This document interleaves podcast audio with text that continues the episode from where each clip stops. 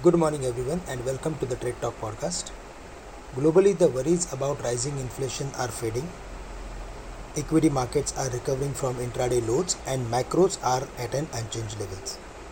For the time being, we are of the view that the markets are going to spend time in a broader trading range, and that's the reason we need to be more and more stock specific, or buying is advisable only if there is any correction during the day.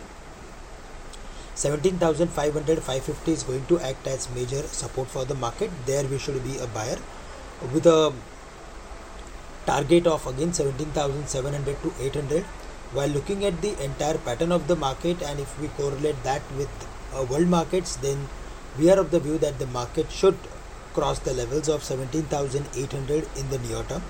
And uh, that's the reason we should be buyer if there is any correction. Uh, uh, during the day or in next one or two days of time. For the bank nifty it was like uh, under some uh, uh profit taking pressure since last two days. And 40500 40600 going to act as major support for it. So there we need to be a buyer in this market.